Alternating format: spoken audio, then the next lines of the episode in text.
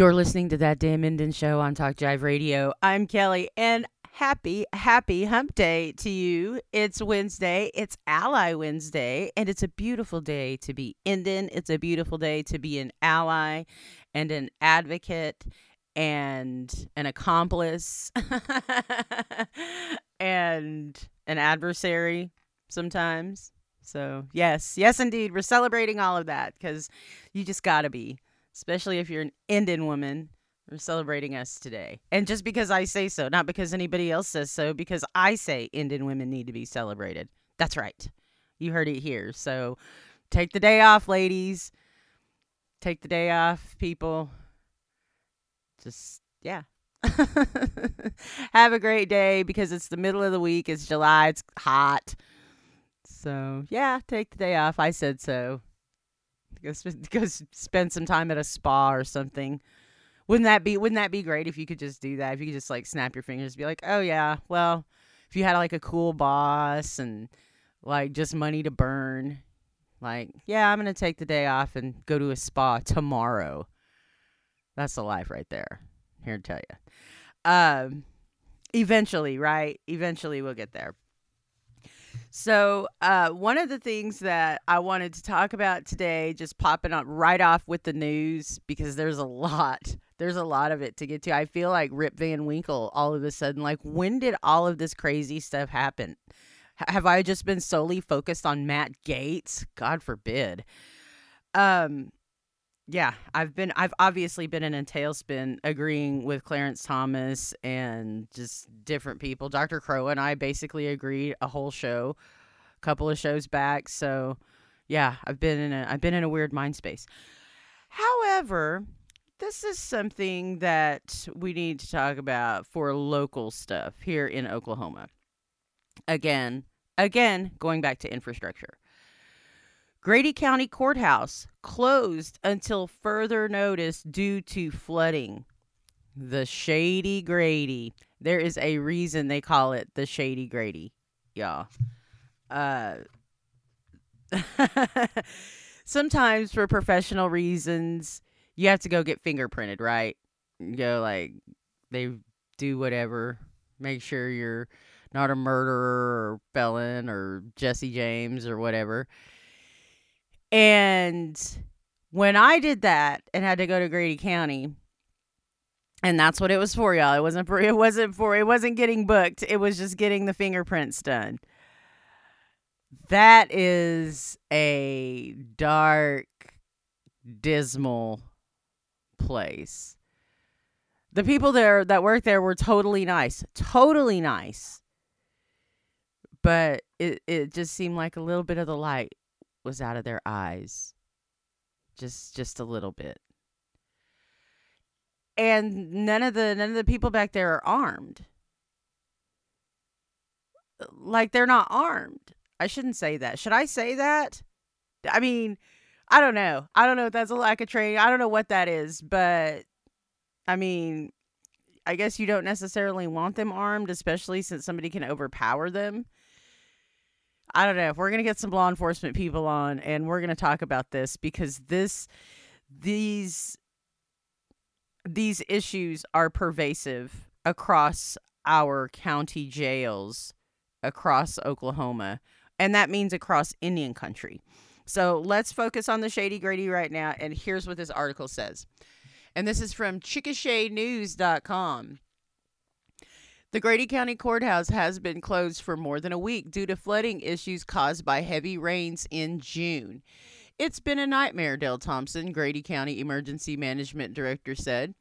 The courthouse has changed their voicemail to let callers know about the situation. However, visitors may not know before arriving to do business at the courthouse. There is a box at the Grady County Emergency Management Office for files going to the courthouse. However, at this time, there is not a system in place for documents to be sent from the courthouse. Rainfall from the storms outpaced the capacity of the water treatment plant, which is capable of processing about 6 million gallons of wastewater a day. Oh, y'all. In the northern area of Chickasha, water was actually bubbling up out of the manholes, Thompson said. This kind of water overload can prevent people from flushing toilets because there's nowhere for the water to go. However, the flooding at the courthouse came in through the drains in the basement, likely in Judge Young's courtroom. Last week, there was six to eight inches of rain in the basement and flooding in the courtroom, Thompson said. While Judge Lowe and Judge Kirkland's courtrooms on the second floor were not flooded, there is a strong odor throughout the courthouse due to the wastewater. Thompson said the fire department brought in a portable pump to draw out water from the basement. The water was pumped into a tanker truck parked outside the courthouse because there was nowhere in town for the water to go. The town of Ninnekah allowed the water to be pumped into their sewer lagoon. There's still a lot to do. Thompson said he has been working with the city of Chickasha to help resolve the issue, as well as a restoration company out of Norman called SERVPRO, who are working on Judge Young's courtroom. They are looking for the drain, which Thompson said is probably under the risers in the courtroom. SERVPRO will need to completely gut the courtroom. The process may not be completed until the end of the year, Thompson said. During that time frame, a check valve will need to be installed in the main line to prevent a major courthouse flooding from happening again. However, unless the water treatment plant is able to increase capacity, a heavy rain could still close the courthouse for a day or two in the future. The Grady County Commissioners held their weekly meeting at the Grady County Fairgrounds Community Building on Tuesday.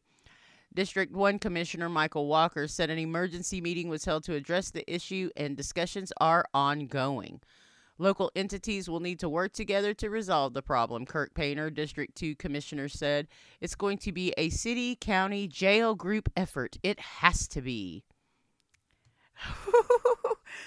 Y'all, let's get into this. So, we've talked about the issues at the Oklahoma City jail and how atrocious the conditions are for them. They just got power back on. Like they were without electricity for a couple of days over the holiday. Okay, so they just got their electricity back on in the Oklahoma County jail. Grady County, however, and again, again, again, again. Infrastructure. We we I just I can't say it enough. This is all infrastructure. We just can't we can't ignore this anymore. There's shit water flooding our courthouse. So much, in fact, that it's stinking up the whole place, and they've had to suspend operations there. So what? Fortunately, the jail is is is intact. Like, is the would the jail would would that stand to reason? Like, I mean, the jail is a newer building. The detention center is not part of the courthouse. So, but you still have to wonder like this is residents on the north side of Chickasha. This is a, this goes far beyond the jail. This goes far beyond the courthouse. This is the north side of Chickasha. You can't flush your toilet. Was that shit bubbling up in people's homes? It had to be, right? It had to be if there was any kind of flooding. And and Chickasha is notorious for flooding. It's notorious. You can't see flash flooding in in southwestern Oklahoma and not find some picture of Chickasha floating around. No pun intended. And that's where I mean you you got to think of the proximity of the courthouse, right? Okay, so here's the courthouse. It's on like the main drag in Chickasha, it's where all of the highways cross like 81 and 62 and Highway 9, which 62 and Highway 9 are the same thing, and 81 is too for a while, you know, like anyway. it's at it's at the corner of of the main the main thoroughfare where all of these highways intersect. You're either going to go forward to Norman, you're going to go right to, um, you know, Marlow and Duncan or, you know, those are basically your two choices. Or you're to go to the Grady County Courthouse right there, the jail.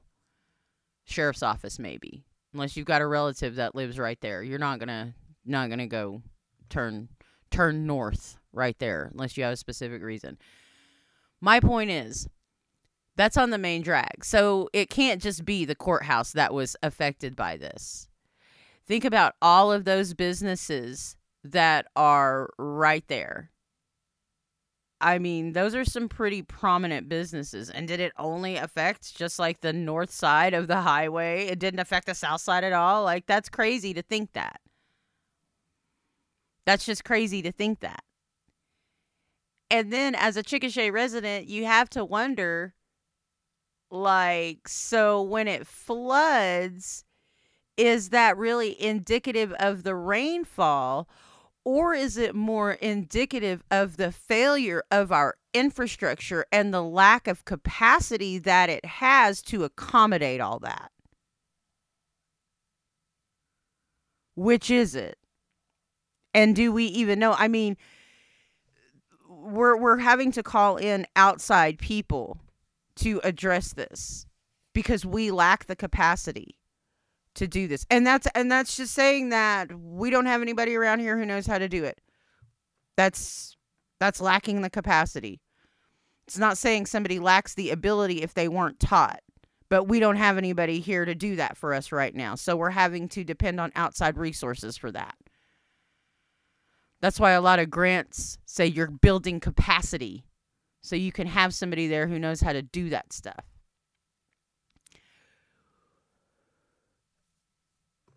How as a as business owners, how does that affect them? Because I love Ross Seed. Okay, I love Ross Seed Company.